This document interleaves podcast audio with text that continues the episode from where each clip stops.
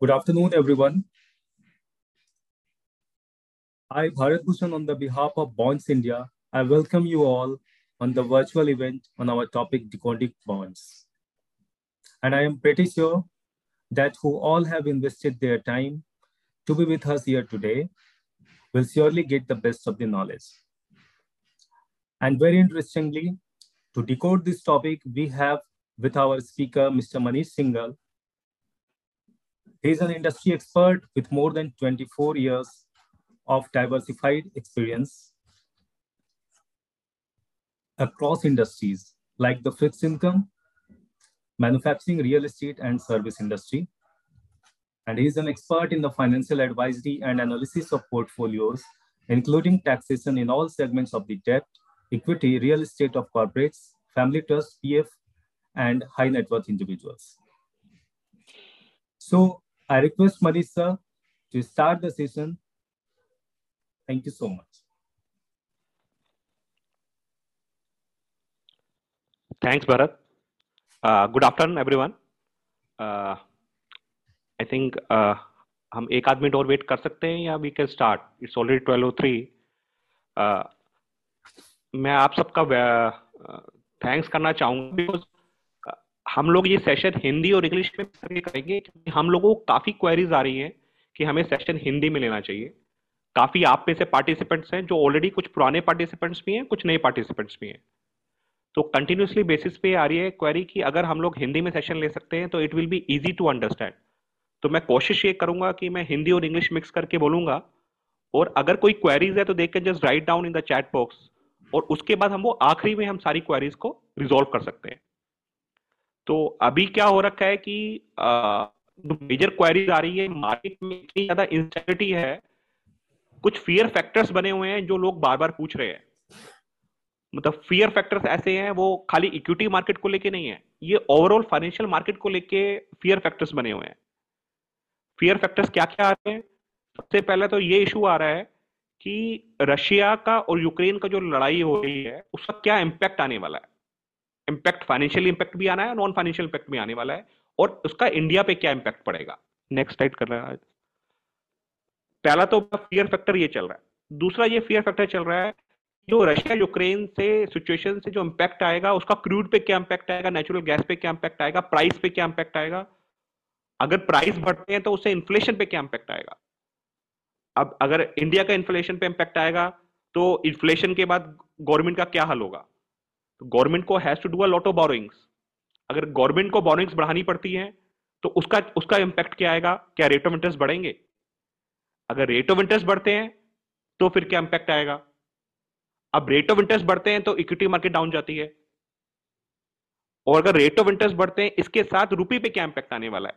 तो ये 5-7 जो फियर फैक्टर चल रहे हैं ये आपस में क्लब हो गए हैं, मिक्स एंड मैच हो गया है.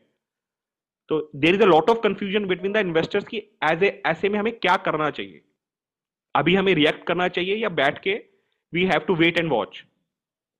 तो अब ये सवाल उठा कि भाई अगर यहाँ पे क्रूड के प्राइस बढ़ते हैं तो उसका डायरेक्ट इम्पैक्ट क्या आएगा. क्रूड का प्राइस अगर बढ़ता है तो गवर्नमेंट को अपने फंड्स को बोरो करना पड़ेगा. They have to borrow more money to pay the crude price. जो क्रूड का डिफरेंस आ रहा है वो देना पड़ेगा उसको. दूसरा बात है वही सेम नेचुरल गैस पे भी सेम इम्पैक्ट आएगा. अगर नेचुरल गैस के प्राइसेस बढ़ेंगे तो गवर्नमेंट का आउटफ्लो ज्यादा हो जाएगा. जब गवर्नमेंट का आउटफ्लो ज्यादा हो रहा है उधर से इसका डायरेक्टली क्रूड का इम्पैक्ट डायरेक्टली आपका पेट्रोलियम प्रोडक्ट्स पे पड़ता है, और पेट्रोलियम प्रोडक्ट्स का डायरेक्टली इम्पैक्ट इन्फ्लेशन पे पड़ता है. अब आपने पिछले कई दिनों से ये क्वेश्चन उठ के आ रहा है कि यूएस का इन्फ्लेशन काफी बढ़ गया, यूएस का रेट ऑफ इंटरेस्ट काफी बढ़ गया, और रेट ऑफ इंटरेस्ट बढ़ने वाले हैं. फेड की मीटिंग्स हो रही हैं, फेड की इन बिटवीन मीटिंग्स भी हो रही हैं, जिसमें यह बोला जा रहा है कि हम लोग 75 बेसिस पॉइंट बढ़ा दिया जाएगा. मतलब ये इम्पैक्ट आ रहा है. अब उसके इम्पैक्ट के साथ साथ एक और इम्पैक्ट आ रहा है कि जो फियर है लोगों का कि एफआईज अपना पैसा इंडिया से निकाल के बाहर ले जा रहे हैं. मतलब ये 5-7 जो फियर फैक्टर्स हैं वो सारे मल्टीपल होते जा रहे हैं धीरे धीरे करके. तो अब ऐसे भी क्या करना चाहिए एज एन इन्वेस्टर, हम लोग क्या करें. ये बहुत बड़ा क्वेश्चन पैदा हो गया कि हम लोग या तो चुपचाप बैठ सकते हैं या पैसा निकाल सकते हैं या we can be away from the market.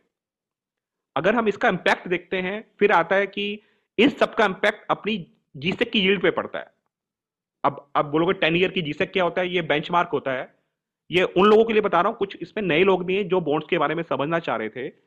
तो इस सब का इम्पैक्ट क्या होता है, जो हमारा बेंचमार्क है 10 ईयर जीसेक का, उसका डायरेक्ट इम्पैक्ट आता है, उसी से सारी चीजें मॉनिटर होती हैं कि जीसेक लेवल ऊपर जा रहा है या नीचे जा रहा है। हम बार बार ये बात करते हैं ना कि रेट ऑफ इंटरेस्ट इंडिया का बढ़ने वाला है, रेट ऑफ इंटरेस्ट इंडिया का बढ़ने वाला है, यूएस का बढ़ रहा है।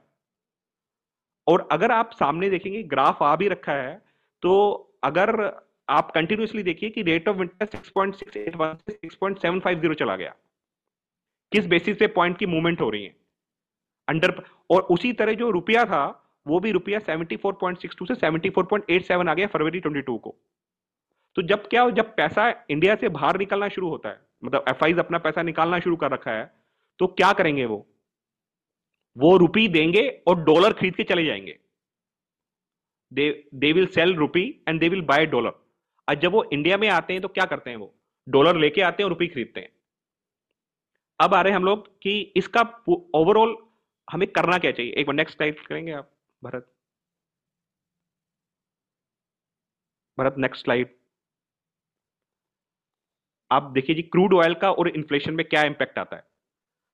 अब रूपी और क्रूड प्राइस का क्या इंपैक्ट आ रहा है, हम लोगों ने दो ग्राफ्स कंपेयर करे हुए हैं कि क्रूड ऑयल की बास्केट 2012 में क्या थी, $150 के आसपास चल रही थी, रूपी में $49 के आसपास चल रही थी, और धीरे धीरे धीरे 73 क्रूड ऑयल की प्राइसिंग आ गई है। राइट हैंड साइड में देखेंगे तो आपको आइनर सपोर्ट की बात चल रही है।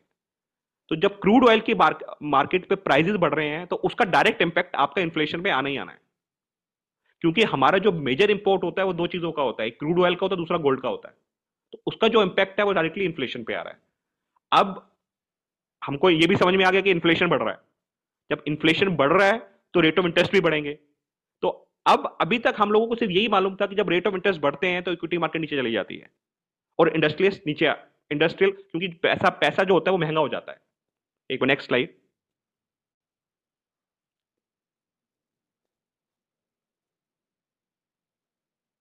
इसी के साथ अब आ रहा है कि भाई एफआई क्यों सेल कर रहे हैं। अल्टीमेटली जब एफआई सेल कर रहा है इसलिए डॉलर टूट रहा है। अब एफआई पिछले एक साल से कंटिन्यूसली मार्केट में सेलिंग कर रहा है कंटिन्यूसली।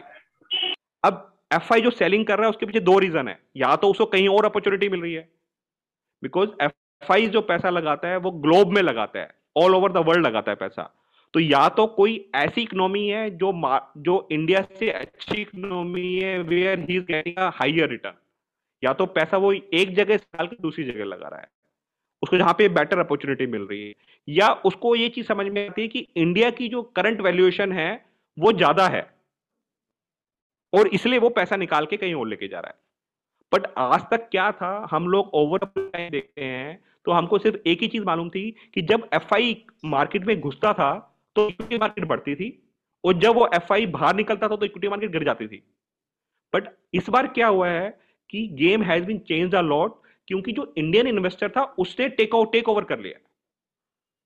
अगर हम लोग एक साल में एफआई का आउटफ्लो देखें तो 1 लाख करोड़ से ऊपर का आउटफ्लो हो चुका है, बट उसके बाद भी अभी तक इक्विटी मार्केट में मेजर फॉल नहीं आया, क्योंकि जितना भी वॉल्यूम था it has been taken care by the Indian investors. India के अंदर रिटेल इन्वेस्टर हो गया और डोमेस्टिक इंस्टीट्यूशनल इन्वेस्टर हो गया, क्योंकि जो हमारा एसआईपी का जो फ्लो था वो आज की डेट में 12 से 13,000 करोड़ रुपया मंथली हो चुका है। तो इससे मालूम चलता है कि इंडियन इन्वेस्टर को अपनी इकोनॉमी में कितना फेथ बढ़ चुका है। इसका कोई भी इंपैक्ट एफआईज की इतनी मेजर सेलिंग का कोई इंपैक्ट इंडियन मार्केट में अभी तक नहीं आया है, क्योंकि अगर आप पीक लेवल से देखोगे तो मुश्किल से 7 या 8% गिरी है, which is hardly a matters. अब एक सवाल आता है, आज एफआईज निकल रहे हैं, कल ये दोबारा आएंगे, जब ये दोबारा आएंगे तो क्या होगा, क्योंकि माल तो इंडियन, अगर आप इंडियन पब्लिक के हैंड्स में देखा जाए जो माल होता है वो बहुत लंबे समय के लिए होता है, वो शॉर्ट टर्म पैसा नहीं होता कि उन्होंने इन्वेस्ट कर लिया और वो कल बेच के निकल जाएंगे। इट्स नॉट लाइक एफआईज कि जिसे हॉट मनी कहते हैं, वो पैसा आता है पैसा चला जाता है। पर यूजुअली क्या होता है, हम इंडियंस को एक बड़ी अच्छी आदत होती है, हम जो चीज ले लेते हैं उसको हम अपने साथ प्यार मोहब्बत से संभाल के रखते हैं, चाहे उसकी वैल्यू 100 रुपए से 10 रुपए हो जाए, but we will not sell it. हम लोग लॉस बुक नहीं करते हैं। यही बेनिफिट है आज की डेट में कि मेजर जो आउटफ्लो था एफआईज का वो इंडियन इन्वेस्टर्स ने एब्जॉर्व कर लिया। अब आते हैं कि इस सब का जो इम्पैक्ट आ रहा है इंडिया में, एक तो आपको मैंने पहले ऑलरेडी बता चुका हूं कि बेंचमार्क आपका जो 10 ईयर का होता है वही हमारा बेंचमार्क होता है और बाकी वर्ल्ड वाइड सब उसी को देखते हैं। एक बार नेक्स्ट स्लाइड करेंगे आप भारत। अब ये फिर वही जो हम अभी पहले बात कर रहे थे कि जब क्रूड ऑयल का प्राइस बढ़ रहा है, उसके बीच में कोविड टाइम आ गया, तो गवर्नमेंट को सरकार चलाने के लिए क्या करना पड़ता है, गवर्नमेंट को पैसा उधार लेना पड़ता है। वो पैसा किससे ले रही है, वो ultimately he has to buy from the market. तो गवर्नमेंट की जो बोरोइंग है, अगर आप कंपेयर करोगे 2018-19 से, इट हैज ऑलमोस्ट डबल्ड और 2023 के लिए तो 14 लाख करोड़ की वो डिमांड कर रहा है। तो ये बहुत बड़ा फियर फैक्टर बना हुआ है कि सरकार को पैसा चलाने के लिए, सरकार चलाने के लिए पैसा चाहिए और बोरो करना पड़ेगा। तो जो वो आज पैसा बोरो कर रही है उसके वो कंटिन्यू करती है तो रेट ऑफ इंटरेस्ट में मार्केट में तेजी आएगी क्योंकि उसको ज्यादा पैसा लेना है। और अगर आप देखोगे तो उस पैसे को पूरा करने के लिए गवर्नमेंट डिसइन्वेस्टमेंट्स की स्कीम्स ला रही है, जिसके अंदर पहला LIC का IPO मार्च में आ जाएगा क्योंकि LIC के IPO में कम से कम 70,000 करोड़ रुपया मार्केट को, गवर्नमेंट को मिल जाएगा, जिसकी वजह से वो बोरिंग कम कर सकती है। अब आप देखिए कि सरकार कैसे काम कर रही है। सरकार को पैसा उधार लेना है, उसी से उसको डेवलपमेंट करना है, उसी से GDP ग्रोथ होनी है। बट उसका डायरेक्ट इंपैक्ट क्या रहा है कि जैसे जैसे उसकी बोरिंग्स बढ़ेंगी, या तो उसको इनकम बढ़ानी है, इनकम यहाँ बढ़ नहीं रही है, बोरिंग बढ़ रही है, तो उसको उधार पैसा लेना पड़ेगा। तो ये जो इम्पैक्ट है रेट ऑफ इंटरेस्ट का, वहां पे नजर आ रहा है कि हर कोई ये सोच रहा है कि जो आज 10 ईयर GSec 6.72 पे चल रहा है या 6.75 पे चल रहा है, ये बढ़ के 7% हो जाएगा। तो जो लोग फिक्स्ड इनकम में इन्वेस्ट करते हैं वो लोग पैसा रुक गया है, वो कह रहे हैं कि यार हम थोड़ा रेट ऑफ इंटरेस्ट जब FD का बढ़ ही रहा है, फिक्स डिपोजिट का भी रेट बढ़ रहा है, तो हम हाइयर रेट ऑफ इंटरेस्ट में पैसा लगाएंगे। इसकी वजह से भी मार्केट के अंदर काफी लोग साइड में बैठे हुए हैं, they are not investing huge money into fixed income. अगला एक बार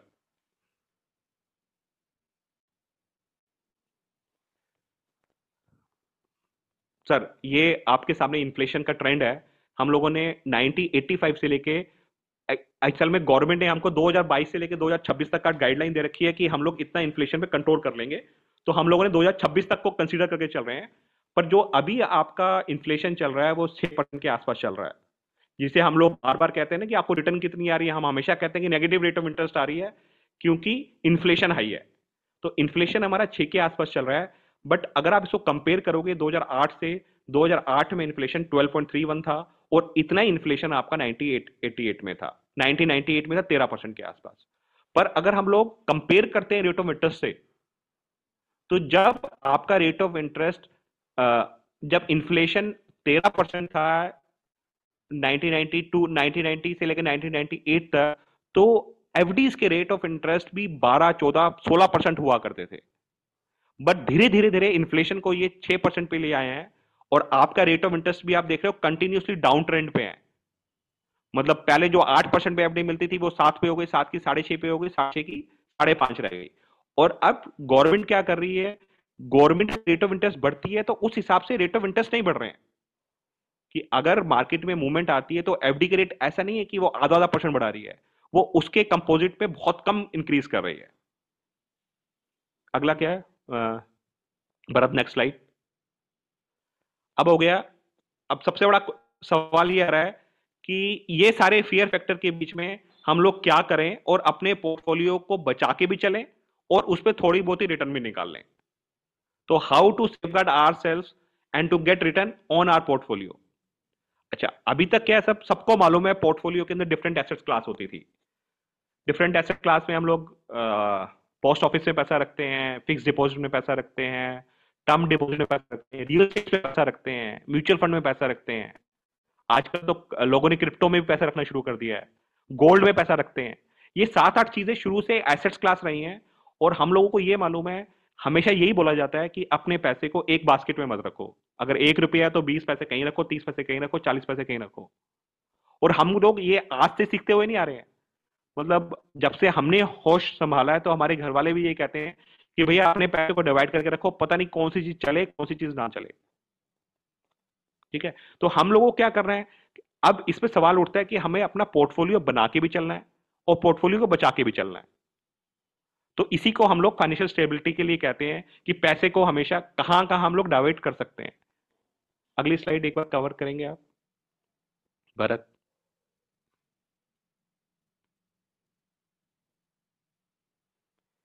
अब आई कि हम लोगों को डाइवर्सिफाई करने में समझ में क्या आया, क्योंकि अभी पिछले एक साल के अंदर हम लोगों ने इक्विटी में काफी लोगों ने बहुत पैसा कमाया, काफी लोगों ने पैसा गवाया, और कुछ लोग तो ऐसे बैठे हैं जिन्होंने 2 साल पहले जितने पैसे लगाए थे आज की डेट में उतने ही पैसे हैं या पैसे नेगेटिव में हैं। पर क्या होता है, हमारे यहाँ भेड़ चाल भी चलती है, सारे लोग एक ही तरफ चलते हैं। अगर उनको नजर आ जाए कि कहीं पे मोटी कमाई आ रही है तो व्हाट दे विल डू, उनको लगता है कि यार हम भी घुस जाएं और हम भी पैसा कमा लें। पर इक्विटी के अंदर क्या हुआ, इक्विटी के अंदर नॉशनल सबको प्रॉफिट्स आए, सब नॉशनल रह गए। सबको आज से 6 महीने पहले किसी को 20% रिटर्न आ रही थी, किसी को 18 की रिटर्न आ रही थी, बट उनमें से कितने लोगों ने एक्चुअल में प्रॉफिट को अर्न किया है, क्योंकि वो आज ऑलमोस्ट जिन्होंने 1 साल पहले इन्वेस्ट किया था, 2 साल पहले इन्वेस्ट किया था, तो वो एट पार की रिटर्न में बैठे हैं, नेगेटिव रिटर्न में बैठे हैं। बट जो लॉन्ग टर्म प्लेयर्स थे, जो हम हमेशा कहते हैं कि 5 साल, 10 साल, 15 साल इन्वेस्टमेंट्स करो, रेगुलर इन्वेस्टमेंट्स करो और वेट एंड वॉच करो, they are still on profits, still in profits कह सकते हो, या नॉशनल प्रॉफिट्स पे बैठे हुए हैं। अब ये सवाल आ रहा है, क्या हमारे पास क्या इक्विटी या रियल एस्टेट ही बचा हुआ है इन्वेस्टमेंट करने के लिए, या हमारे पास बैंक के एफडीज ही पड़ी हुई है। अच्छा, इसमें एक बार अलग नेक्स्ट स्लाइड करना। अब आया रियल एस्टेट के ऊपर सवाल।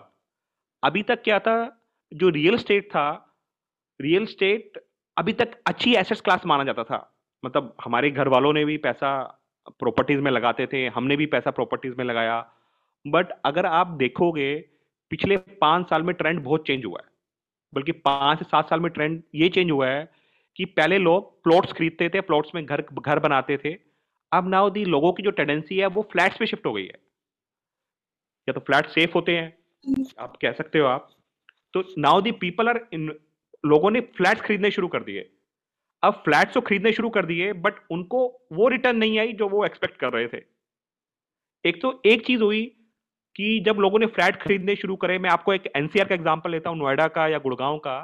जब बूम टाइम आया 10, 11, 12 में, तो लोगों ने क्या किया कि हर कोई, मतलब इवन प्रॉपर्टी डीलर भी बिल्डर बन गया। उन लोगों ने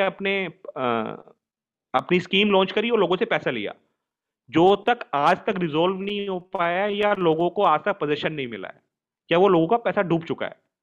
अब लोगों को एक चीज और समझ में आई कि जो उन्होंने पैसा फ्लैट्स में लगाया था, फ्लैट्स का पैसा उस हिसाब से इंप्रूव नहीं हुआ, मतलब किसी ने अगर 3,000 रुपये स्क्वायर फीट किया तो उसको 5,000 रुपये स्क्वायर फीट नहीं हुआ। दूसरी बात, जो भी फ्लैट्स में पैसा इन्वेस्ट कर रहा था उसके अंदर मेंटेनेंस चार्जेस था, जो आज से 10 साल पहले हम लोग नहीं देते थे, क्योंकि गवर्नमेंट के फ्लैट्स होते थे। अगर मैं नोएडा की बात करूँ तो नोएडा अथॉरिटी के फ्लैट से मेंटेनेंस नहीं हुआ करता था। अब पर बिल्डर के यहाँ सब जगह 4 या 5 रुपए पर स्क्वायर फीट का मेंटेनेंस चार्ज है। अब पब्लिक कहती है, पब्लिक मतलब इन्वेस्टर कहता है, यार मैंने फ्लैट में इन्वेस्ट किया, मैं रेंट पे नहीं दे पा रहा हूँ, या रेंटल वैल्यू बहुत कम हो चुकी है। और पिछले 2 साल में कोविड के अंदर तो जिन जिन लोगों ने फ्लैट्स में इन्वेस्टमेंट्स कर रखी थी, वो सबके फ्लैट्स खाली पड़े थे, क्योंकि जितना भी वर्किंग क्लास था उन लोगों ने अपने घर में जाके, अपने घर से सब ऑपरेट कर रहे थे, वर्क फ्रॉम होम कर रहे थे। तो जो रेंटल इनकम थी वो आनी खत्म हो गई, और जो मेंटेनेंस थी वो एज इट इज जारी है। तो लोग ये सोच रहे हैं, यार हम लोगों ने किराए पे मकान देना था या हमने किराए पे मकान ले रखा है। अच्छा, दूसरी बात ये हो गई कि रिटर्न ऑलमोस्ट ना के बराबर हो गई। कॉमर्शियल, जो कॉमर्शियल फ्लैट्स थे उनकी रिटर्न काफी कम हो गई, और रेंटल में तो अगर 1 करोड़ की अगर फ्लैट की वैल्यू है तो उसमें साल का रेंटल 2 या 2.5 लाख रुपए आ रहा है, मतलब 2% रिटर्न भी नहीं आ रही है, और उसके बाद मेंटेनेंस भी देना है। तो रियलिटी के अंदर लोगों, अच्छा एक चीज और हुई इसमें पूरा गेम प्लान आप कह सकते हो कि जितने एजुकेटेड पीपल थे, जो यंगस्टर्स थे, वो लोग इंडिया से मूव कर गए बाहर के देशों में, कनाडा चले गए, यूएस चले गए, यूके चले गए, नीदरलैंड्स चले गए, यूक्रेन चले गए। तो उसकी वजह से क्या हुआ कि जो यंगस्टर्स थे, जो इंजीनियर्स थे, डॉक्टर्स थे, उन्होंने इंडिया से मूव करना शुरू कर दिया, और वो लोग वापसी नहीं आ रहे हैं, और वो पैसा इंडिया के अंदर इन्वेस्ट भी नहीं कर रहे हैं। और जो उनके फादर्स के पास रियल एस्टेट पड़े थे, they are not able to handle it, क्योंकि अभी तक क्या था, हम लोग ये सोचते थे, मतलब एज अ पेरेंट मैं अपने फादर की बात कर रहा हूं आपको, तो मेरे फादर कहते हैं बेटा मेरे पास 2 प्रॉपर्टी है Manish, you will handle it. But मैंने ओवर ऑफ पीरियड मैंने समझ में आया कि वो मैं हैंडल ही नहीं कर पा रहा हूँ, क्योंकि मैंने दो प्रॉपर्टीज लोन ले ली है, वो भी खाली पड़ी हुई है और मैं उसको हैंडल नहीं कर पा रहा हूँ। और रियल स्टेट के अंदर मुझे अल्टीमेटली नेगेटिव रिटर्न आई, क्योंकि मैं मेरे लिए हैंडल करना मुश्किल हो गया। तो अब लोगों को रियल स्टेट का जो जो जो रेगुलर एंड यूजर थे खाली वही बाय कर रहे हैं, बट जो आपके रेगुलर इन्वेस्टर्स थे वो उन्होंने अपना हाथ खींचना शुरू कर दिया है। एक तो ये रीजन जो मैंने आपको बताया, दूसरा रीजन ये हो गया कि जो इन्वेस्टमेंट अमाउंट है वो काफी बढ़ गया है। अगर वो प्लॉट खरीदने जाते हैं, एनसीआर की मैं बात करूं तो एक प्लॉट की कीमत भी मतलब 1.5 करोड़, 2 करोड़, 2.5 करोड़ हो गया, जितना उनके पास इन्वेस्टेबल नहीं है। या अगर फ्लैट भी खरीदते हैं तो अगर वो 50 लाख का फ्लैट भी खरीदते हैं तो उसको उनको ये मालूम है कि 50 लाख के फ्लैट को खरीदने में जो ट्रांसफर फी, जो रजिस्ट्रेशन फी लगेगी, और जब मैं उसको रीसेल करूंगा फिर ट्रांसफर फी लगेगी, तो जो अल्टीमेट जो प्रॉफिट है वो कोई और ले जा रहा है। एक्चुअल प्रॉफिट कभी इन्वेस्टर को मिल ही नहीं रहा है because of the transaction charges, transfer charge, registration charges की वजह से भी कुछ नहीं मिल पा रहा है। एक और ऑप्शन हुआ रियल्टी के अंदर, जो इशू आया रियल्टी के अंदर, पहले लोग कैश में काफी कुछ कर लेते थे, बट क्योंकि सर्कल रेट्स इतने बढ़ गए हैं तो लोगों का वो वाला जो इन्वेस्टमेंट अमाउंट था वो भी घुसना खत्म हो गया। तो लोगों के पास रियल्टी के अंदर एक्चुअली में कुछ ऑप्शन बचे नहीं, इसलिए रियल्टी सेक्टर में सिर्फ एंड यूजर बचा हुआ है, investor has been out from the market. अब आगे है कि अच्छा, एक चीज और ऑप्शन अगर आप देखोगे इमोशनल, अगर आप देखते हो, पहले यूजुअली घर में 2 या 3 बच्चे या 4 बच्चे होते थे, अब धीरे धीरे आते आते लोगों के पास अब एक ही बच्चा कर रहे हैं, तो अब उनके पास देने को इतना कुछ है कि बच्चों को इनहेरिटेटेड 2-3 प्रॉपर्टीज मिल रही हैं और जो वो हैंडल नहीं कर पा रहे हैं। मैं अपना एक लाइव एग्जांपल दे सकता हूँ। मेरे मामा जी का लड़का है, वो ही हैज सेटल्ड इन यूएसए। मेरे मामा जी मुजफ्फरनगर रहते हैं, तो उनके पास ऑलरेडी इतनी हैवी प्रॉपर्टीज हैं। अब वो कह रहे हैं मैंने ये किसके लिए कमाई है, क्योंकि बेटा बाहर से आना नहीं चाहता, वो कहता है पापा आप सेल कर दो। तो वो रिटायरमेंट के पास है, मतलब रिटायर हो चुके हैं, वो इतने इमोशनल अटैच हैं प्रॉपर्टी से कि वो कहते हैं कि यार मुझे कुछ नहीं करना, मैं ऐसे ही दे के जाऊँगा। एंड जो बच्चे बाहर चले गए उनको लेना ही नहीं है, वो कहते हैं मैं I can not handle it, आप जब गुजर जाओगे तो मैं तो इसको औने पौने भाव पे बेच के निकल जाऊंगा, आई नीड अ कैश। तो इसलिए रियल्टी के अंदर जो मोटा इन्वेस्टमेंट जा रहा था वो काफी हद तक इन्वेस्टर्स पीछे हटना शुरू हो गए हैं। अब हमारे ऑप्शन क्या बची भाई, रियल्टी भी मतलब रियल स्टेट से लोगों ने पैसा निकालना शुरू कर दिया या कम कर दिया। अब आगे हम लोग बैंक फिक्स डिपोजिट्स पे, या एक तरफ हम लोग गोल्ड में इन्वेस्ट कर रहे थे। गोल्ड में काफी अच्छी रिटर्न नहीं है, और गवर्नमेंट की डिफरेंट स्कीम्स आई, गोल्ड बॉन्ड्स आए, जिसकी वजह से गोल्ड पे पैसा आया और बहुत सिंप्लीफाई भी कर दिया है। गोल्ड भी एक अच्छी इन्वेस्टमेंट्स रही, बट अल्टीमेटली गोल्ड के अंदर लॉन्ग टर्म में रिटर्न आती है। शॉर्ट टर्म में अगर कोई देखता है तो उसको 2-2.5% रिटर्न नजर आती है। या गोल्ड में कोई continuous hello sir, can you mute sir, आप अपने आप को म्यूट कर सकते हैं सर।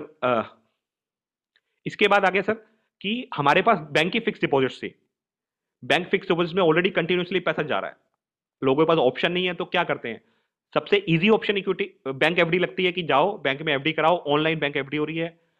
बट बैंक की एफडी में नुकसान क्या हो रहा है, हमको कमाई आ रही है, बट उसमें दो नुकसान बड़ा मेजर आता है।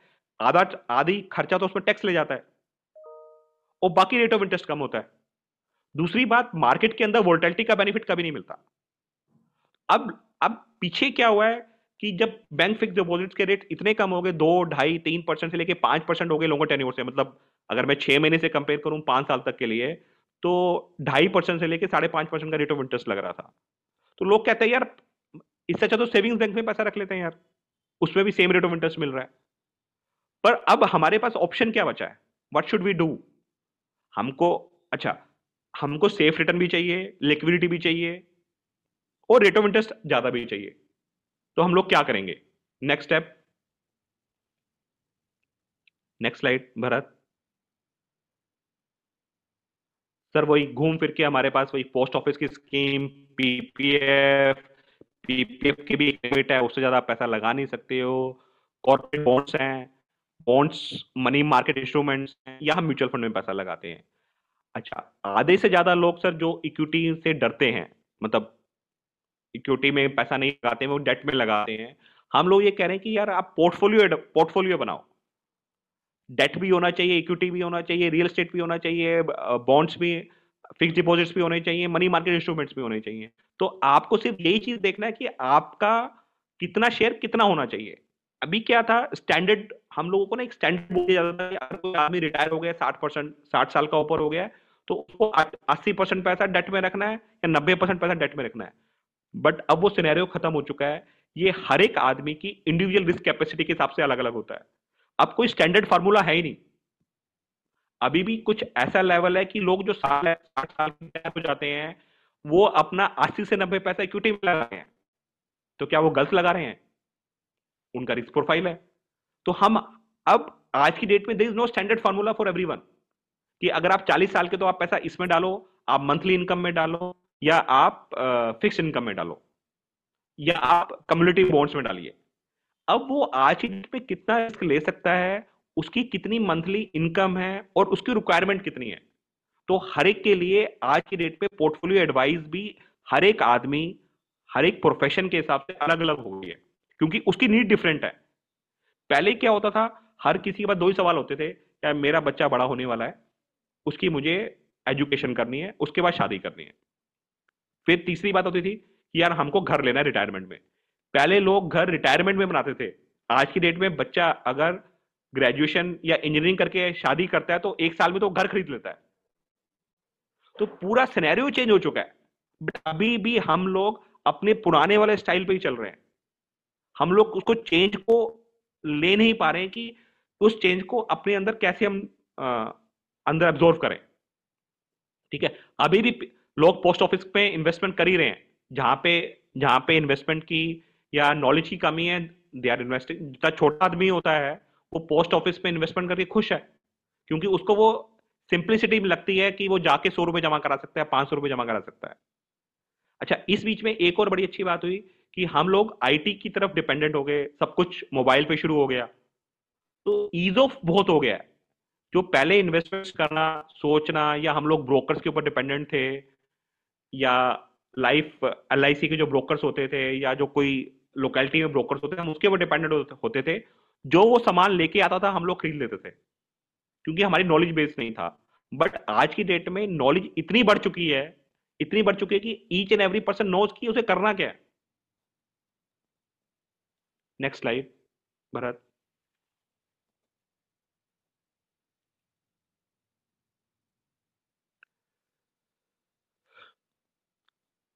एक्चुअली हम लोग इसमें कंपेयर कर रहे हैं कि बॉन्ड फंड में कितनी रिटर्न आ रही है, गोल्ड में क्या कांस्टेंट रिटर्न आ रही है, और आपकी BSE में क्या रिटर्न आ रही है। हमारा यहाँ पे ये कहना नहीं है कि इक्विटी में पैसा नहीं लगाना है, या आपको पैसा डेट में लगाना है, या आपको पैसा गोल्ड में स्टेबल रखना है।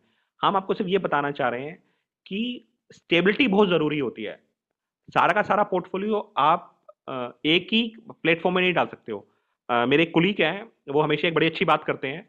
वो कहते हैं कि अगर किसी को Ferrari खरीदनी है या BMW खरीदनी है तो इक्विटी में पैसा जरूर लगाओ, क्योंकि Ferrari या BMW आपको इक्विटी दिला सकती है।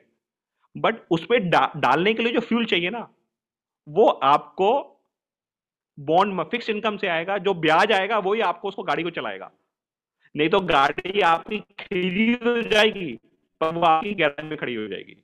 तो इसलिए कहते हैं कि combination of both the things बहुत जरूरी है।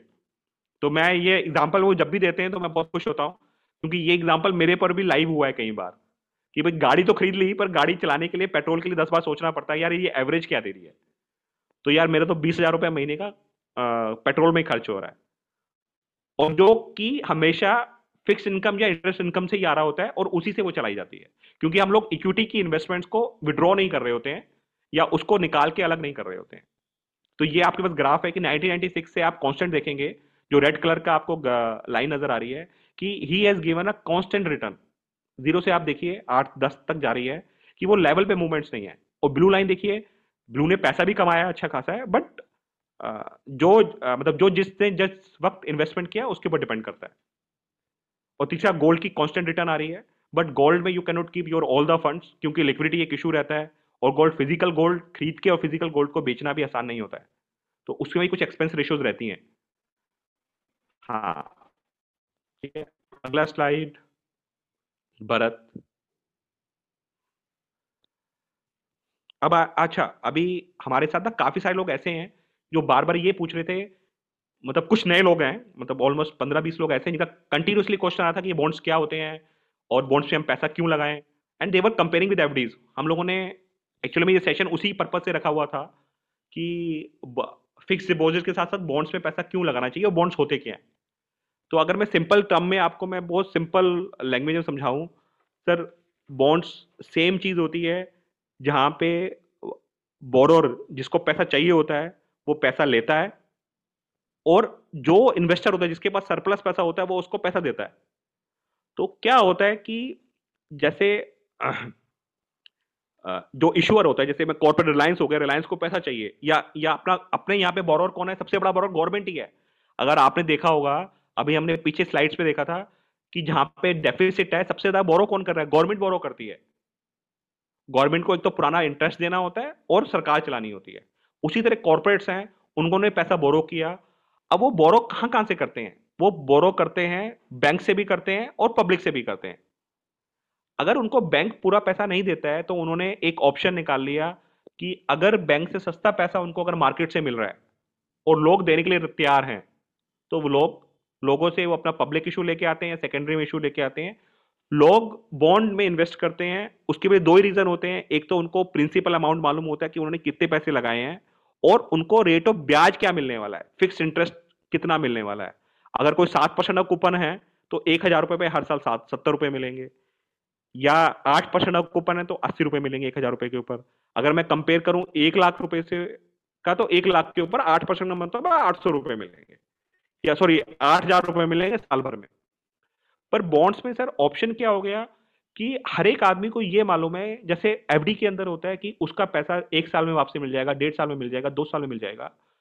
बॉन्ड्स में भी सेम चीज़ है कि मैच्योरिटी मेंशन होती है, रेट ऑफ इंटरेस्ट मेंशन होता है और आप पैसा कुछ भी लगा सकते हो। 1,000 मतलब 1,000 रुपये का बॉन्ड भी इशू हो रहा है, 1,000 के मल्टीपल में भी लगा सकते हो। एक और फायदा इसका है कि अगर जैसे आपने बैंक में एफडी 5 लाख के लिए है तो आपको 5 लाख की एफडी तोड़वानी पड़ती है, पर बॉन्ड्स में ऐसा नहीं है क्योंकि बॉन्ड्स में फेस वैल्यू होती है और अगर बॉन्ड 1,000 रुपये का एक इशू है तो आप 1,000 रुपये का बॉन्ड भी बेच सकते हो, तो उसका इंपैक्ट बाकी के 4,99,000 पे नहीं पड़ेगा। एक लिक्विडिटी वाला फैक्टर रहता है कि आपको जितना पैसा चाहिए उतना निकाल सकते हो। दूसरी बात, आप लोगों को यह मालूम होगा कि बैंक एफडी अगर तोड़वाते हैं हम लोग कभी भी तो हमको कुछ ना कुछ पेनल्टी क्लोज देना पड़ता है। अगर और एक चीज और होती है, अगर हमने कोई एफडी आज के दिन में 5% पे लगा दी, अगर रेट ऑफ इंटरेस्ट 7% हो गया तो हमको 5% ही फिक्स मिलता है, 7% नहीं मिलता है। या अगर हमने बैंक में एफडी 7% पे लगा दी और रेट ऑफ इंटरेस्ट मार्केट में उसके बाद 5% आ गया और हमको पैसा चाहिए तो हमको कोई बेनिफिट नहीं मिलने वाला उसका। पर बॉन्ड्स में क्या होता है, मार्केट उस हिसाब से मूव करती है। अगर रेट ऑफ इंटरेस्ट नीचे जा रहे हैं तो आपको प्रीमियम आना शुरू हो जाता है और रेट ऑफ इंटरेस्ट अगर ऊपर जा रहे हैं तो आपको डिस्काउंट आना शुरू हो जाता है। बट स्टिल यू कैन, जो लोग एक्चुअल में इन्वेस्टर होते हैं उसको कोई मैटर नहीं करता कि मार्केट में रेट ऊपर जा रहा है या रेट नीचे जा रहा है, पर एक मेंटली फ्रेमवर्क होता है कि जो उसने इन्वेस्टमेंट करी थी वो एक अच्छी इन्वेस्टमेंट करी थी। Next slide. अच्छा, इसके साथ मैं आपको ये बॉन्ड मार्केट का स्ट्रक्चर है कि डेट मार्केट होती क्या है, गवर्नमेंट सिक्योरिटीज होती हैं, कॉर्पोरेट सिक्योरिटीज होती हैं। गवर्नमेंट सिक्योरिटीज होती हैं सर जो RBI central bank of India के इशू करता है, मतलब जो भी गवर्नमेंट सिक्योरिटीज हैं वो आरबीआई इशू करता है on behalf of central government and state government. और ये किस शेप में आती है, गवर्नमेंट सिक्योरिटीज की शेप में, टी बिल की शेप में, स्टेट डेवलपमेंट लोन, जीओआई, ये सारी सिक्योरिटीज होती हैं। फिर होता है कॉर्पोरेट, जिसे हम प्राइवेट सेक्टर कह सकते हो, रिलायंस, टाटा, या पब्लिक पीएसयूज भी कह सकते हो, जिसमें NHPC, NTPC, national highway authority, ये कॉर्पोरेट सेगमेंट कह सकते हो आप इनको। कॉर्पोरेट सेगमेंट में पब्लिक सेक्टर आ गया, प्राइवेट सेक्टर आ गया। पब्लिक सेक्टर मैंने आपको बता दिया, एनएचपीसी, एनटीपीसी, एनएचएआई, भेल हो गया, बीएचईएल हो गया, ये सारी कंपनीज को पैसा रेगुलरली चाहिए होता है। और इसके साथ स्टेट पीएसयूज होते हैं, स्टेट इलेक्ट्रिसिटी बोर्ड, जैसे यूपी पावर हो गया, Andhra Pradesh road development corporation हो गया, Punjab state industrial development corporation हो गया। तो ये लोग भी मार्केट से बॉन्ड इशू करते हैं और पैसा उठाते हैं। अब आगे प्राइवेट सेक्टर में जैसे मैंने आपको बोल दिया, रिलायंस, टाटा, इंडिया बुल्स, मतलब they are thousands of company जो रेगुलर बेसिस पे पैसा उठाती हैं और वो पैसा भी पर्टिकुलर पीरियड के लिए उठाती हैं बॉन्ड्स की शेप में, 2 साल, 1 साल, 3 साल, 5 साल। नेक्स्ट, अब आगे कि भाई बॉन्ड्स में यूजुअली हम लोग पैसा इन्वेस्ट क्यों करते हैं अदर देन एफडीज। सबसे पहले ये है कि हम लोग पोर्टफोलियो बना रहे हैं तो हम लोग थोड़ा बहुत डाइवर्सिफाई करना चाहते हैं बिकॉज ऑफ सेफ्टी रीजन कि हमने सारा पैसा एक जगह नहीं डाला हुआ, और हम बॉन्ड्स में भी इन्वेस्ट एक जगह नहीं कर रहे होते हैं, बॉन्ड्स में भी हम इन्वेस्ट नंबर ऑफ बॉन्ड्स में कर रहे होते हैं। कई बार हम लोग वो इन्वेस्टमेंट 1 साल के लिए कर रहे होते हैं, कई वो इन्वेस्टमेंट हम 6 महीने के लिए कर रहे होते हैं, कई बार वही वाली इन्वेस्टमेंट 10 साल के लिए हो जाती है। आपको मैं एक बहुत छोटा सा एग्जाम्पल लेना चाहूँगा, अभी जो हम पहले डिस्कस कर रहे थे, आज से 10 साल पहले टैक्स फ्री बॉन्ड्स आए थे। अब 10 साल पहले जब टैक्स फ्री बॉन्ड्स आए थे तो 8.5 से लेकर 9% की यील्ड पे आए थे, मतलब रिटेल को 8.5 पे मिले थे, कॉर्पोरेट को 8.25 के आसपास मिले थे। अगर देखा जाए 10 साल पहले जिसने उन 10 साल या 15 साल के बॉन्ड्स में इन्वेस्टमेंट किया था तो वो सोच रहे थे कि रेट ऑफ इंटरेस्ट बढ़ेंगे, बट उन्होंने जब वो इन्वेस्टमेंट किया आज की डेट में वो 8.5% का बॉन्ड भी 120 रुपये में ट्रेड हो रहा है। 10 साल तक वो 8.5% टैक्स फ्री हम लोग ले रहे थे और उसके ऊपर हम लोगों को कैपिटल गेन आ रहा है 20% का।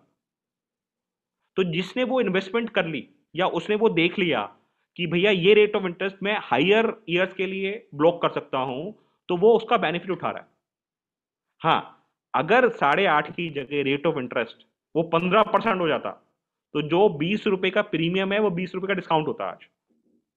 बट हमने जो ग्राफ देखा है अभी पीछे जीसेक का, सिंस इंसेप्शन, मतलब हम लोग 20 साल का एक ग्राफ देख रहे थे कि 20 साल पहले रेट ऑफ इंटरेस्ट थे, जब 2098 की बात कर रहे थे तो 16 से 18% रेट ऑफ इंटरेस्ट थे जो आज घट के 6% रह गया। और अगर हम यूएस की बात करें या बाकी इकोनॉमिक्स की बात करें, कई जगह तो 0% रेट ऑफ इंटरेस्ट है। तो क्या आने वाले टाइम में रेट ऑफ इंटरेस्ट बढ़ेंगे? अगर बढ़ेंगे तो कितना बढ़ेंगे? 0.5%, 1% या यहाँ से डबल हो जाएंगे।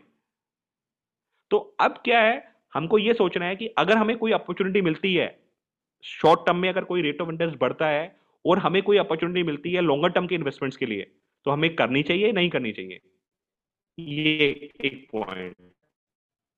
दूसरी बात, अगेन इसमें कम से कम हमको ये तो मालूम है कि हमें रेट ऑफ इंटरेस्ट कितना आ रहा है, मतलब we can fix up the interest amount, मतलब हमको इनकमिंग कितनी है। अगर 1 लाख रुपए की इन्वेस्टमेंट कर रहे हैं तो हमें मालूम है 8,000 रुपये हमको मिलने ही मिलने हैं, या 8,000 रुपये पर मंथ मिलने ही मिलने हैं अगर 8% पे कर रहे हैं, क्योंकि 80,000 रुपये साल का इंटरेस्ट बन रहा है। तो हम we can easily find out कि what we are. If I can disturb you, there are two questions. Okay, English numerical. Okay. There are two questions in the chat box also. आप अगर जब भी आपको comfortable हो आप साथ में देखते हैं। मैंने I have already gone through it. मैं बाद में इनको हम लोग आखिरी के 10 मिनट में लेने वाले हैं। Sure, thank you. आखिरी के 10 मिनट में we will take it. Okay,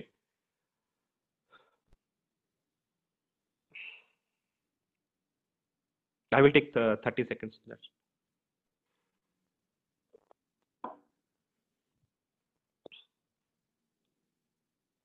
अच्छा, दोबारा बॉन्ड्स के ऊपर आ रहा हूं कि बॉन्ड्स के अंदर वही 5 चीज आ गई, डाइवर्सिफिकेशन हो गया, स्टेबिलिटी हो गई, लिक्विडिटी हो गई, रिटर्न्स हो गई, टैक्स एफिशिएंसी हो गई। Again, these are the types of bonds which are available in the market. हजारों bonds available हैं। ये हमारे ऊपर डिपेंड करता है कि हमारी नीड क्या है और उस नीड के हिसाब से कौन सी चीज हमको सूट कर रही है। सबको अलग अलग खाना खाना है, सबको हम एक चीज नहीं खिला सकते हैं, बट वो नीड उसको मालूम होनी चाहिए कि उसको अगर 6 महीने की पैसे की जरूरत है तो 6 महीने में उसको FD में इन्वेस्ट करना है 3% पे, या बॉन्ड 6 महीने का अवेलेबल है 7% पे। He has to find it out. इसमें एक क्वेश्चन ये उठ के आ रहा है कि सिक्योर्ड कितना है, अनसिक्योर्ड कितना है, ये मैं बाद में लेने वाला हूं आपको ये सब कुछ, क्योंकि we have to choose a bonds from 16,000 bonds market में अवेलेबल हैं। क्या सारी चीजें हमारे लिए सुटेबल हैं? नहीं, हमें फिर चूज करनी है कि हमको क्या सूट करती है, किस टेन्योर की क्या चाहिए, हमको पैसे की जरूरत क्या है और हमारा गोल क्या है।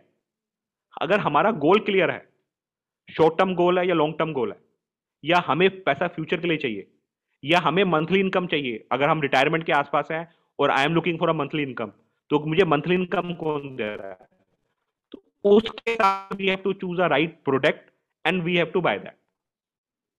हाँ, अब क्योंकि हमको ये नहीं मालूम है कि कब क्या जरूरत पड़ सकती है, क्योंकि इट इज अनसर्टेन, तो हम लोग कुछ चीज ऐसी लेते हैं कि अगर खुदा ना खास्ता कुछ हो जाए तो वो पैसा हमारा घर में आ जाए, we can use that fund. Liquidity होनी चाहिए, लिक्विडिटी के साथ रिटर्न्स भी चाहिए कि जितना हमने पैसा इन्वेस्ट किया हुआ है कम से कम उतना ब्याज हमको मिल जाए।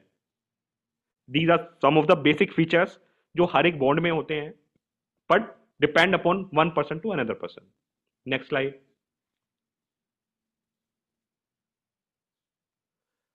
ये जो हम अभी तक बात कर रहे थे कि आपको पैसा एक दिन के लिए भी लगा सकते हो, 2 दिन के लिए भी लगा सकते हो, 5 दिन के लिए भी लगा सकते हो, 1 महीने के लिए भी लगा सकते हो, 1 से 3 साल के लिए भी लगा सकते हो। There is no tenure issue. आप ये देखिए कि आपकी जरूरत कौन सी पूरी कब हो रही है। और हमारे साथ सबसे बड़ी प्रॉब्लम ये होती है, हम लोग जब पेपर सिलेक्ट कर रहे होते हैं तो हमको अपनी नीड नहीं मालूम होती, और नीड के साथ जो हम कंपैरिजन कर रहे होते हैं, जो एग्जिस्टिंग प्रोडक्ट्स होते हैं, वो कभी कंपेयर ही नहीं करते हैं। अगर हमको पैसा 3 साल के लिए लगाना है तो 3 साल में कौन कौन से एवेन्यूज अवेलेबल हैं, हम उसको कभी या तो डेट म्यूचुअल फंड से कंपेयर कर रहे होते हैं या एफडी से कंपेयर कर रहे होते हैं। अब अगर डेट म्यूचुअल फंड में कंपेयर कर रहे हैं तो हम डेट म्यूचुअल फंड में रिटर्न्स कौन सी आई, रिटर्न जब उसमें रिटर्न्स हम लोग यूजुअली क्या होता है हमारे को रिटर्न हम लोगों की बड़ी अच्छा है कि प्रीवियस वो देखते हैं कि प्रीवियस वो परफॉर्मेंस कैसे रही है। तो लोग हमारे पास आते हैं डेट म्यूचुअल फंड लेके कि सर पिछले 1 साल के अंदर इसने 12% रिटर्न दी है और पिछले 3 साल में रिटर्न दी है इसने 9% की, पैसा लगा लो। ठीक है, 1 महीने के बाद मालूम चलता है कि वो रिटर्न नेगेटिव हो गई है। वो बोलता है सर अब पैसा मत लगाओ, अब रिटर्न नहीं आ रही है। डेट में उल्टा होता है क्योंकि ये सारा का सारा रेट ऑफ इंटरेस्ट की मूवमेंट्स पे चलता है, तो इस पे समझना पड़ेगा कि हमें पैसा के टेन्योर कितना लगाना है। बट हर एक चीज के लिए अलग अलग प्रोडक्ट है। आप देखिए, आपने अगर कुछ दिन के लिए लगाना है तो ओवरनाइट और लिक्विड फंड है, 1 साल से कम के लिए लगाना है तो ultra short, low duration, money market, सब चीज अवेलेबल है। ठीक है, उसके बाद 5 साल के लिए लगाना है तो लॉन्ग ड्यूरेशन और गिल्ड फंड्स अवेलेबल है या गिल्ड सिक्योरिटीज अवेलेबल है। और अभी तो गवर्नमेंट ने यह हाल कर दिया है कि क्योंकि रिटेल का पार्टिसिपेंट बढ़ता जा रहा है, they are coming with the new avenues. अब आज की डेट में आप 1000 रुपए की जीसेक सिक्योरिटीज भी ले सकते हो आप, जो कि गवर्नमेंट सिक्योर, इससे ऊपर तो कोई सिक्योरिटी सेफ नहीं हो सकती। अगर आज की डेट में आपको 1000 रुपए की गवर्नमेंट सिक्योरिटी मिल रही है, क्या गवर्नमेंट डिफॉल्ट कर सकती है? बस मतलब इसका हाईएस्ट सेफेस्ट, तो आपके पास ऑप्शन है। अब आपके पास कोई वो टेन्योर का ऑप्शन नहीं है कि यार मेरे पास 1000 रुपए में इन्वेस्ट नहीं कर सकता हूं, और आप उसमें जितना मर्जी ऐड कर सकते हो। नेक्स्ट।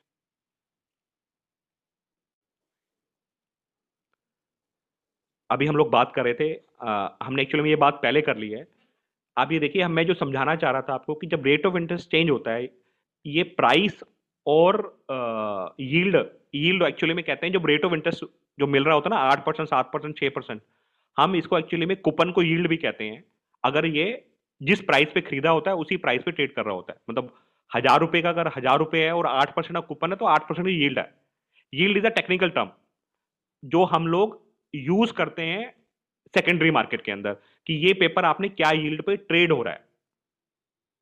बट जब कोई चीज आईपीओ पे आती है, इनिशियल आती है, उस वक्त क्या होता है?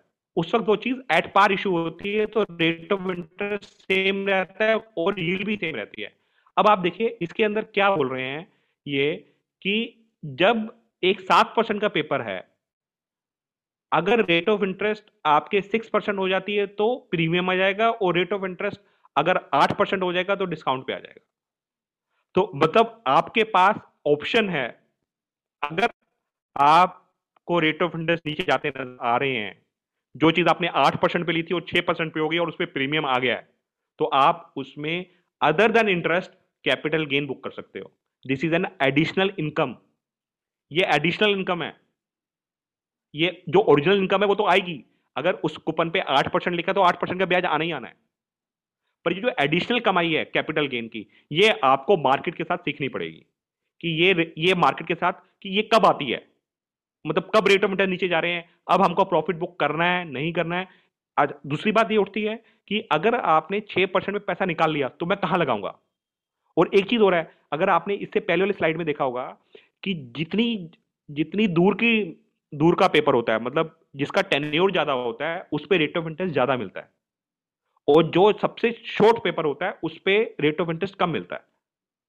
तो अगर आपको लॉन्ग टर्म पैसा आपको इन्वेस्ट करना है और वो आज उसकी मैच्योरिटी 2 साल बची है, उस पे प्रीमियम मिल रहा है और आपको पैसे की जरूरत नहीं है, तो आप स्विच कर जाते हो, आप 2 साल का पेपर बेच 5 साल का पेपर खरीद लेते हो, उसे कहते हैं आर्बिट्रेशन।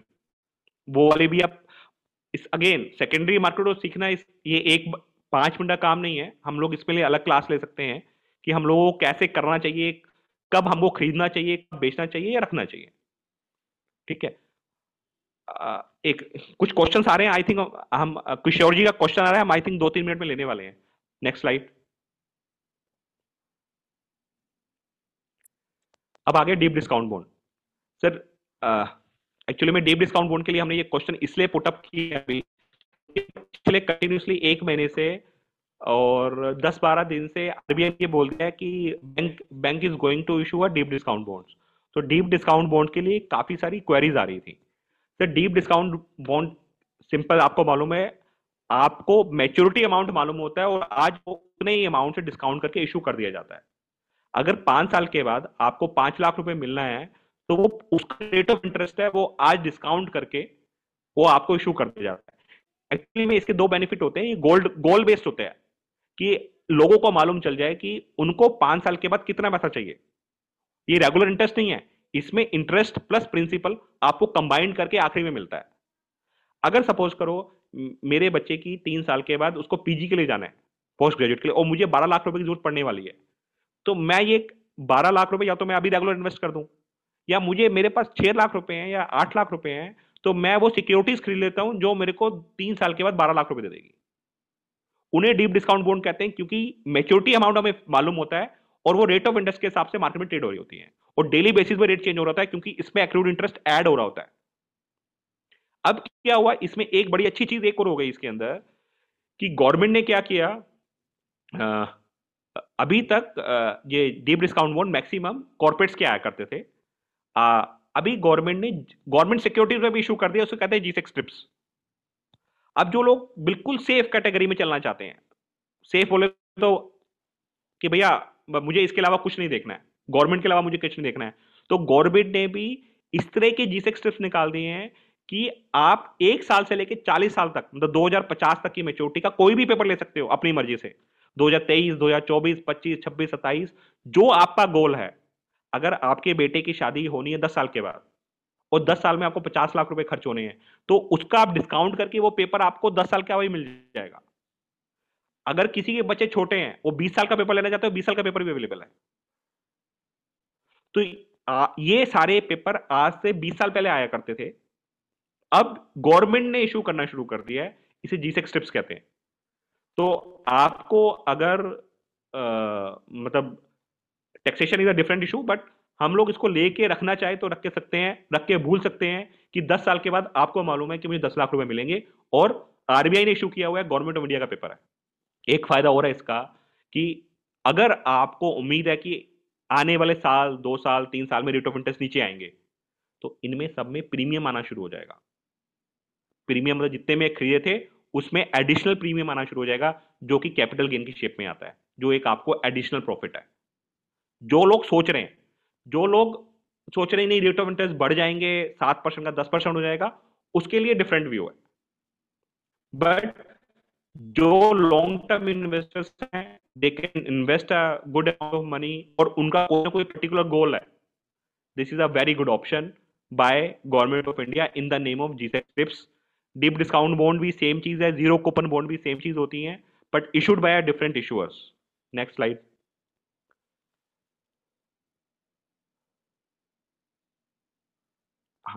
अब ये आ गया कि how simple is investment in bonds. सब बॉन्ड्स में इन्वेस्टमेंट करने के तरीके सबको मालूम है, सबको 2 चीजें चाहिए होती हैं, सबको डीमेट अकाउंट चाहिए, ट्रेडिंग अकाउंट चाहिए। ठीक है, डीमेट अकाउंट इज कंपलसरी। अब डीमेट अकाउंट तो बिना पैन और बिना आधार के खुल नहीं सकता, वो खुल जाता है। बट सर ये जो बॉन्ड्स हैं, बॉन्ड्स या तो स्टॉक एक्सचेंज में ट्रेड होते हैं या होलसेल डब्ल्यू डी एम कहते हैं और रिटेल डेट मार्केट कहते हैं, वहां पर ट्रेड होते हैं। अब सर उसके लिए क्या था कि गवर्नमेंट ने बड़ा अच्छा काम किया। गवर्नमेंट ने कहा कि जिसको भी बॉन्ड खरीदना या बेचना है वो आईसीएल या एनएचसीएल का प्लेटफॉर्म, कि payment has to be made to the ICCL and bond has to be transferred by ICCL. हम लोग सिर्फ वाया मीडिया है, हम लोग सर्विस प्रोवाइडर है। अगर किसी को कोई बॉन्ड खरीदना है तो वो आरबीआई को पेमेंट करता है और आरबीआई वो बॉन्ड इनडायरेक्टली उसे ट्रांसफर करता है।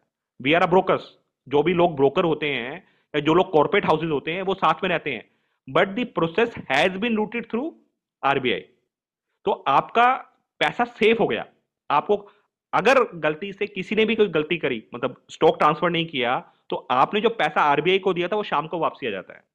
और अगर आप बेच रहे हो तो आपने अपना जो डीमेट में स्टॉक था वो आप आरबीआई को ट्रांसफर किया, और अगर मैंने पैसा ट्रांसफर नहीं किया आरबीआई को तो वो स्टॉक आपको वापसी आ जाएगा शाम को। अब आई बात कि इसके लिए केवाईसी क्या था। अब आरबीआई कहती है कि भैया मुझे दो चीजें चाहिए, अकाउंट नंबर चाहिए, डीमेट अकाउंट नंबर चाहिए और केवाईसी चाहिए। तो पहले केवाईसी होने बहुत लंबा प्रोसीजर था, बट अभी क्या हो गया है कि through bonds India it's simple like a 2 minute job. आपने अपना आधार नंबर डालना है, आधार नंबर डालते ही आपकी डिपॉजिटरी की डिटेल आ जाती है, आपको अपना डीमेट अकाउंट चूज करना है, डीमेट अकाउंट चूज करते ही बैंक अकाउंट की डिटेल्स आ जाती है, आपको बैंक अकाउंट डिटेल चूज करना है और ऑटोमेटिकली आरबीआई की साइट पे आपका केवाईसी हो जाता है। इसका ई साइन, मतलब आपको साइन भी नहीं करना है, कोई प्रिंट आउट नहीं निकालना है, ई वेरीफाइड हो जाता है आधार से, वो ई वेरीफाई हो जाता है और वो आपका केवाईसी हो जाता है। Now you are eligible to do the trading part. Trading बोले तो आप बाइंग सेलिंग कर सकते हो, इतना सिंपल हो चुका है ड्यू टू बॉन्ड्स इंडिया। तो अच्छा, ऐसा नहीं है कि आपको कोई इसमें, क्योंकि यूजुअली सबकी फेस वैल्यू होती है, अब आप इसमें 1000 रुपए का बॉन्ड भी ले सकते हो, 10,000 रुपए का बॉन्ड भी ले सकते हो, 15,000 का भी बॉन्ड ले सकते हो, 10 लाख का बॉन्ड या 50 लाख या 1 करोड़ की बात नहीं है। और एक बार अगर केवाईसी हो गया तो आपको बार बार नहीं करना पड़ रहा है। दूसरी बात, you can choose from a an number of bonds. आपको अपनी नीड निकालनी है कि मुझे 1 साल का पेपर लेना है, 5 साल का लेना है, मुझको 10% की यील्ड चाहिए, 8 की यील्ड चाहिए, मुझे सिक्योर्ड चाहिए, अनसिक्योर्ड चाहिए, AAA चाहिए, BB चाहिए, IFCI चाहिए, ICICI चाहिए। You can choose the bond. आपने सिलेक्ट किया, प्राइस सामने आ रहा है, यील्ड सामने आ रही है, if you are comfortable you can buy online. आपने नंबर ऑफ बॉन्ड्स डाले, पैसा ऑनलाइन ट्रांसफर किया और आपको बॉन्ड्स ट्रांसफर हो गए। सो सिंपल, जैसे आप लोग अपने बैंक से ट्रांजेक्शन करते हो ना, किसी को पैसा ट्रांसफर करते हो, इतना ईजी हो चुका है। तो जो हैसलनेस थी वो खत्म हो चुकी है और आगे और सिंप्लीफिकेशन कर रही है गवर्नमेंट। ये this is the way you can do the investments in bonds. Next slide. Before we open to the question answer session, thank you very much. अच्छा, मैं क्वेश्चन आंसर सेशंस ले रहा हूं आपको इसमें। So sorry for interruption sir. Thank you so much Manish sir for sharing your words of wisdom with us, and I believe we had a very extremely fruitful session, and we got a different perspective regarding the investment today. And I would also like to thank all the participants for taking out their valuable time and joining us today. So thank you all. Now, Manish sir will take some of the questions which you were asking at the time of the presentation. There is a question from Mr. Amanath. वो कह रहे हैं कि क्या हमको hard copy मिलेगी bond investments की। अमनाथ जी, ऐसा था कि गवर्नमेंट ने सबको कंपल्सरी डीमेट कर चुकी है, तो अगर आपके पास डीमेट अकाउंट है तो आपको वो डीमेट में ही वो जाता है। There is ISI number, IN number होता है, वो रिफ्लेक्ट हो जाता है, वो आपके उसमें डीमेट में ट्रांसफर हो जाता है। हाँ, आज से पहले फिजिकल कॉपीज आया करती थी, बट अब फिजिकल नहीं आ रही, सब कुछ डीमेट में ही आ रहा है। अच्छा, अब आ रहा है ये, इन्होंने एक क्वेश्चन और किया है, what is the commission charge by the bond India for the transaction done by us. Sir, ऐसा है कि ये सारी डील्स प्रिंसिपल टू प्रिंसिपल होती है, and there is no commission और brokerage on this. There hardly any commission और brokerage, क्योंकि गवर्नमेंट ने कमीशन वगैरह वर्ड खत्म कर दिया है। There is a transaction charges, वो बहुत नॉमिनल ट्रांजैक्शन चार्जेस होते हैं, आपको वो ऑटोमेटिकली नजर आ जाएंगे कि चार्जेस क्या है, मतलब इट्स 2 पैसा, 5 पैसे, 7 पैसे का चार्जेस होते हैं, बहुत ही कम चार्जेस हैं वो। Acha, I think. Sir, this is Ramwarna, sir. Is it audible for you? Yeah. So I have few questions here, sir. So first thing is like when you see the most of the bonds that are available, so it's unsecured or it's senior secured bonds. So basically, what is happening is like a lot of NBFC banks are available. So say, for example, if you take India Bulls as an example, so there are a lot of bonds available in India Bulls, okay, that has been available in so many series like 2020 or 21 or 22. There are multiple series of India Bulls bonds. So it's a, basically it's an NBFC bank, and where can I know whether that particular company is good or not? Like if I go for the particular company share price, so it is having a lot of debts. So how can I know that, even though it says that it's a secured bond, but if I typically go to that particular share listing and see if they have a lot of debts, so how can I make sure that whether the particular company, it's good company for me to invest? And my second question is like there are, as I told you that we have a lot of series like 2020, 21, 22. So which one to select out of it? Acha, sir, you have... ask a very good question ki how we can select a paper from an number of papers and what is secured, what is unsecured, and which paper we should buy. Sir, again, you cannot trust to a broker for each and everything. You have to study a little bit of yourself ki main, because काफी सारे लोग हिंदी वाले भी हैं मुझे कह रहे हैं कि हिंदी में कर लो बात, तो मैं ये कहना चाह रहा हूं आपको कि बिफोर सिलेक्टिंग अ पेपर पहले आपको you have to find out your need कि आपकी नीड क्या है. नेक्स्ट इशू आता है कि सिक्योर्ड क्या है, अनसिक्योर्ड क्या है. These are the features of the bonds. देखो, जिसमें रेटिंग्स अच्छी होंगी तो उसमें रेट ऑफ इंटरेस्ट कम होगा, जिसमें सिक्योरिटी अच्छी होगी तो उसमें रेट ऑफ इंटरेस्ट कम होगा. अब how much risk you can take, जैसे इक्विटी के अंदर there an number of risk are there, उसी तरह बॉन्ड्स के अंदर भी है. तो how to minimize the risk and how to maximize the profit, अब आपके ऊपर डिपेंड करता है कि you have to do a little bit study. आपको उस कंपनी के फाइनेंशियल चेक करने पड़ेंगे, क्वार्टरली बैलेंस शीट एक बार चेक करनी पड़ेंगी, और उसके आउटस्टैंडिंग डेट्स कितने हैं, how many debts are outstanding of that company, और उस बेसिस के ऊपर then we select a paper. अच्छा, दूसरी बात, there is one more thing you find कि there are some papers which are very good for short term but the rating agency has not given a rating for a longer tenure. So now it's again depend कि क्या 6 महीने वो company खत्म हो जाएगी. अब I just want to take an example of a, because you have taken an example of India Bulls. Have you gone through the balance sheet of India Bulls? No. If you just, because there are a paper which is available either 2021, 2023, 2026. Again, there is a demand and supply.